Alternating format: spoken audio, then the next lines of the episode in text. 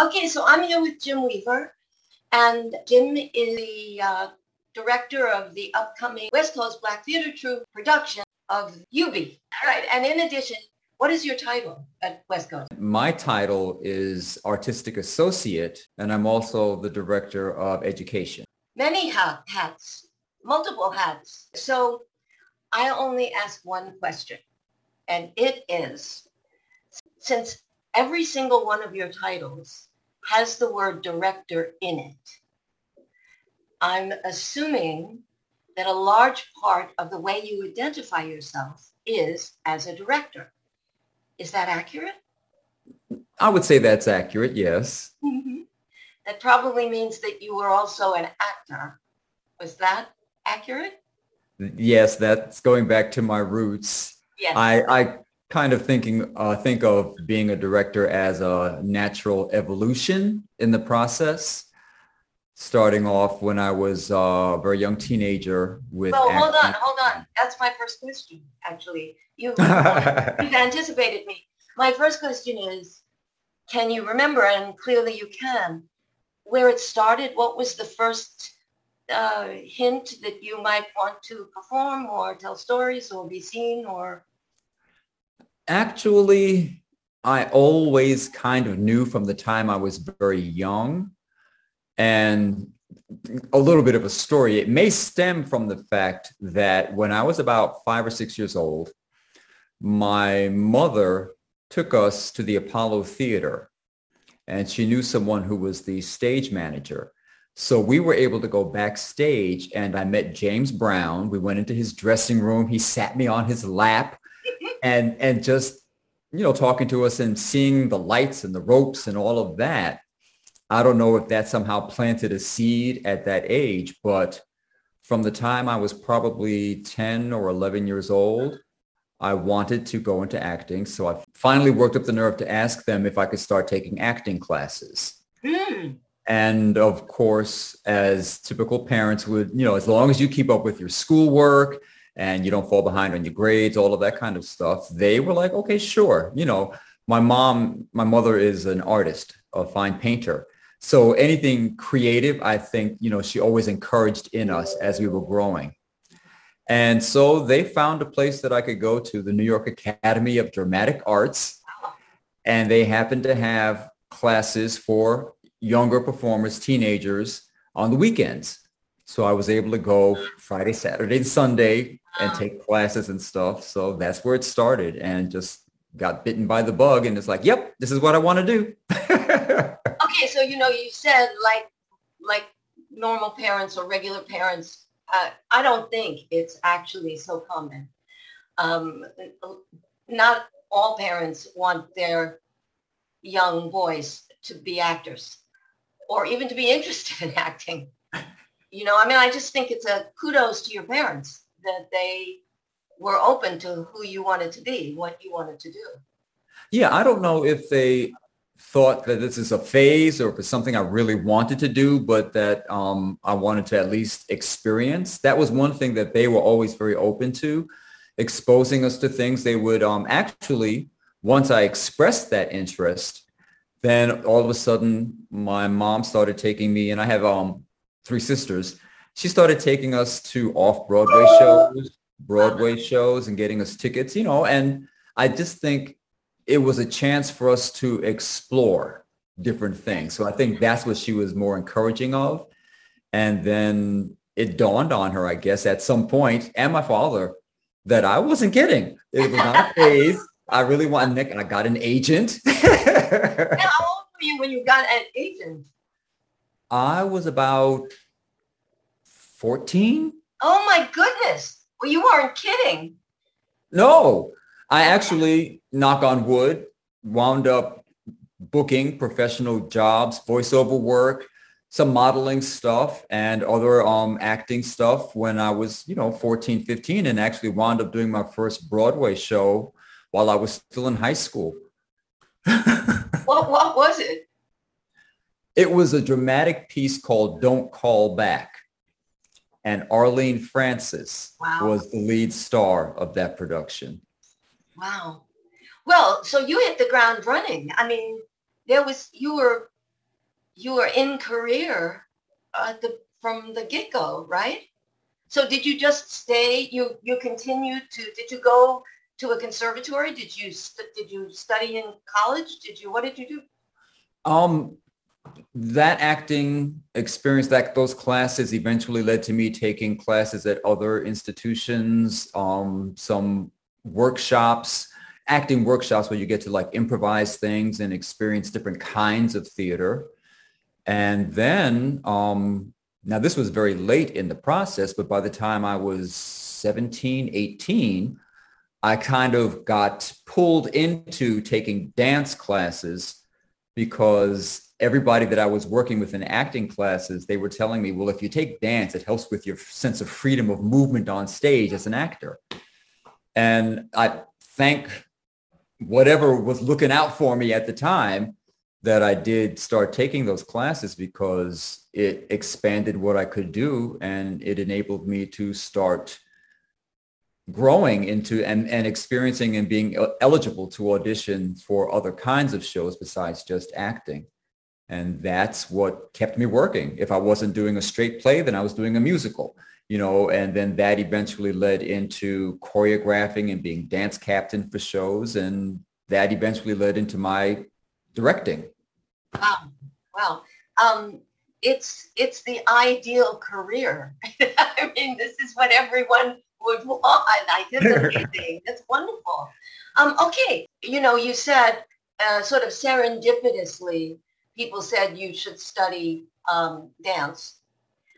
But again, you jumped at it. You said, okay, other people might not have. They might have said, well, I got what I got and I'm not interested, but you didn't. That I think that just comes down to maybe a, a curiosity thing or personality thing. Uh, my mindset is that even at this age, you never stop learning. You never stop exploring. You, I always want to grow, and it was yeah, it was kind of serendipitous, and I was like, okay, sure, why not? You're saying it as though everybody does this and everybody has this, but everybody doesn't. you know, I mean, I believe you that it is natural to you because this is who you are, but everybody isn't. So good for you and good for the universe for putting that in your path, right? Um, yeah. So you didn't say that you did any more advanced studying. You didn't go to college and get a, or you did? Well, I, I did actually. Um, what I was doing at the time, I called myself having a backup career. I um, was going to the High School of Art and Design, and I was actually majoring because I wanted to have at least just at that stage, in case this didn't work out, something else to fall back on.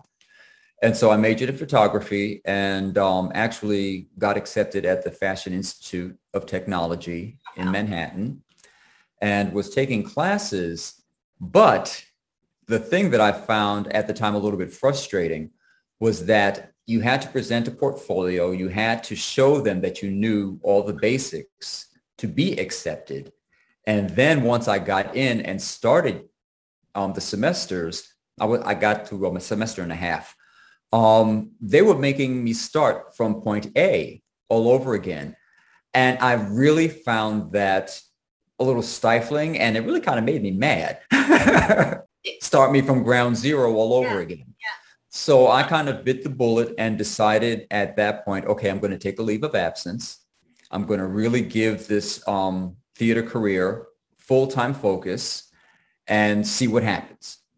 And luckily, I was booking jobs. I continued to work. I got to travel and all that kind of stuff. But I did eventually go back to school. I went to Kent State University and got my MFA.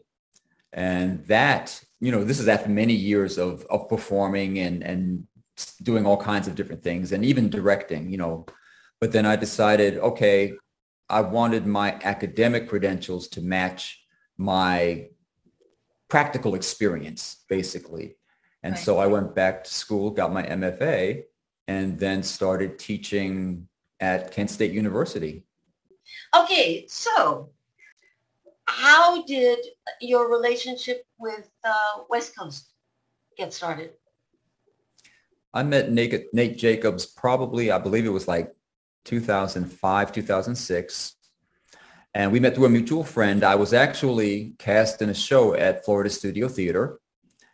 And so another member of the cast introduced us and we just kind of clicked very friendly. We would get together every once in a while, just have conversation, meet for lunch or things like that. And eventually it kind of led around to us talking about how he was starting this company, the West Coast Black Theater Troupe. And that in the conversation, I just happened to mention that I was a director and choreographer in addition to a performer. And then one day, interestingly, I was on my way after a show back to the housing and Nate was in his car heading the opposite direction. We stopped to say hi and he just asked out of the blue if I would be interested in directing a production of Fences that he had coming up for the season. And the dates were so, again, serendipitous. The dates were so perfect. It was just after I finished the job I was doing, two days in between, and then the rehearsals would start. you couldn't get more perfect than that, you know? So it just dovetailed. And that was my first experience working with him. And then over the years, I would come back because I was still living in Manhattan. I would come back, do shows for them and keep in touch, you know, with the progress, whatever I could help do. And so that's where it all began. And then several productions later, uh, an MFA and a teaching gig at Kent State University put things into place for me to come and do this position. It's a lovely story. Okay, so why don't you tell us about Eubie? So we can encourage people to buy tickets. Oh, okay.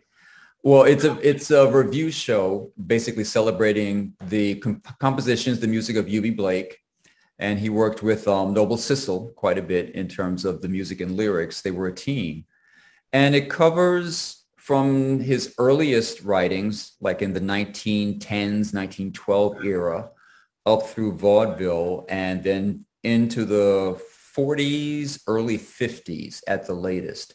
So it, it expands, you know, it covers a, a big swath of his material, but um, with it being a review kind of show, there is no story or plot per se.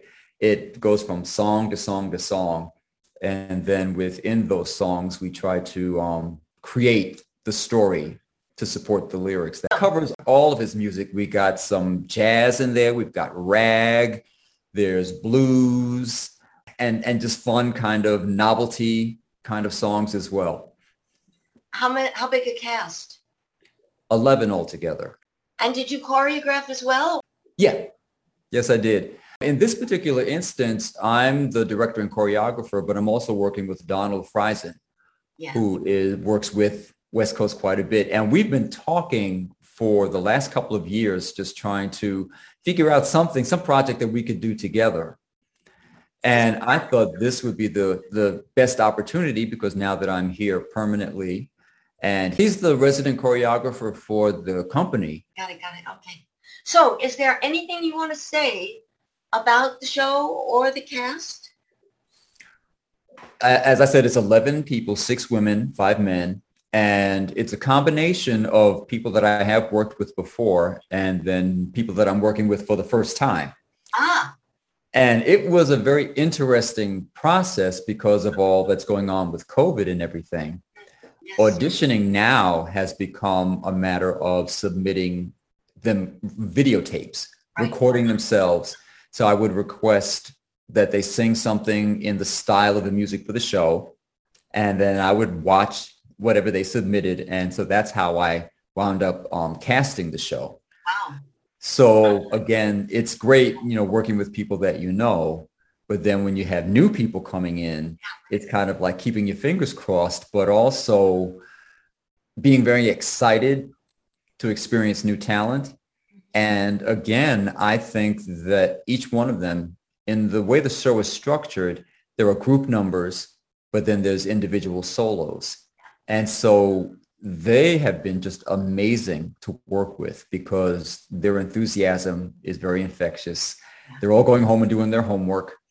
Um, they're excited to be there. So they work well together as a group, but then they are able to stand on their own individually as well. So it's a great, great cast, I think. And that makes it so much fun, doesn't it? Oh yeah, the whole experience because then you feel you can throw things at them or you can really fine tune things and it doesn't throw them because they get it. They understand. It's like, oh, okay, I, I, I see what this is about. Okay, yeah. You give them the foundation and then they just bloom from there. Um, all right. Okay, good. So um, are you directing anything else this season? Or are you just going to do your other jobs after this? um, for the main stage, this is the only production I'm directing this season. But um, we also have for the educational aspect of the company, we're putting together, we call it Jazz Links, and then there's a, a young um, entertainers program. So there are things going on with that as well that I'm writing scripts for and will be directing those productions. And ironically, usually those go into the school system so that we're able to expose the um, yes, yes. 9 through 10, 9 through 12th grade age group to um, just some interesting inf- information. Like last season, it was the Harlem Renaissance. Mm. And then this coming season, it's going to be uh, information about the civil rights movement. And we incorporate songs and, and different, you know, bits of information and to go along with what they're studying. So that's what I'm going to be focusing on after Eubie opens. It's um it's the perfect job for you. Don't you think?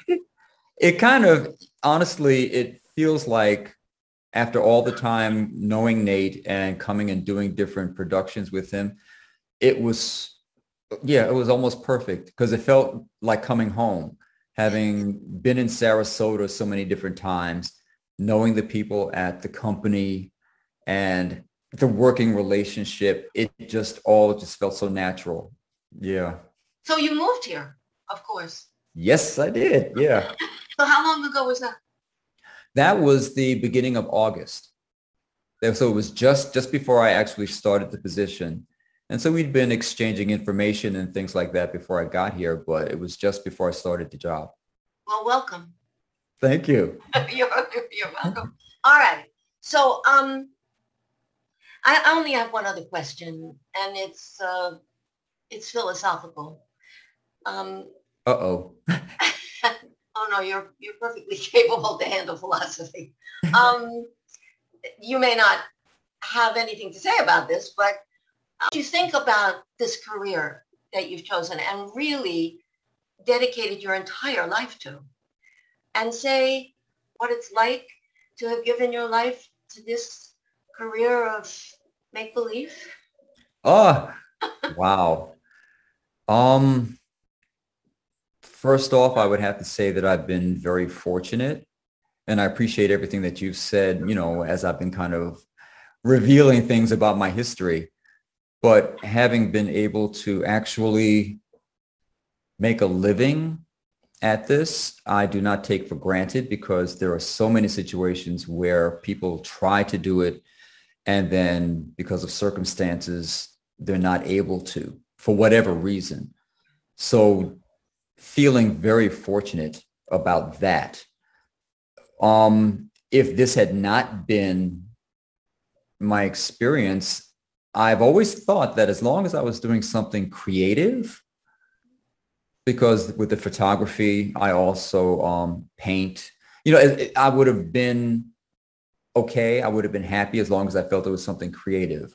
But having been able to actually spend my life doing this, I'm very grateful. I've had the chance to work with some amazing people at different stages, uh, you know, is, and the folks that I met, I don't know if it's because of the time that I came along that there was still a lot of the um, really great um, directors and there was access to classes. Some I paid for, some were provided for free, things like that. And I don't think that that's so much available now.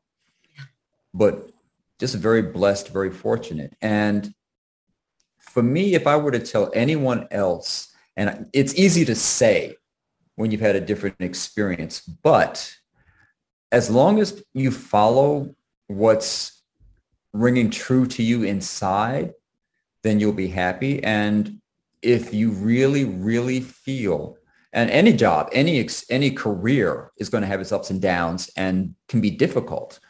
But if it's something you really want to do, don't let anybody else stop you. And and and follow follow that instinct. It's there for a reason. Uh-huh. Whatever that might be. It's something is telling you to do this, then listen.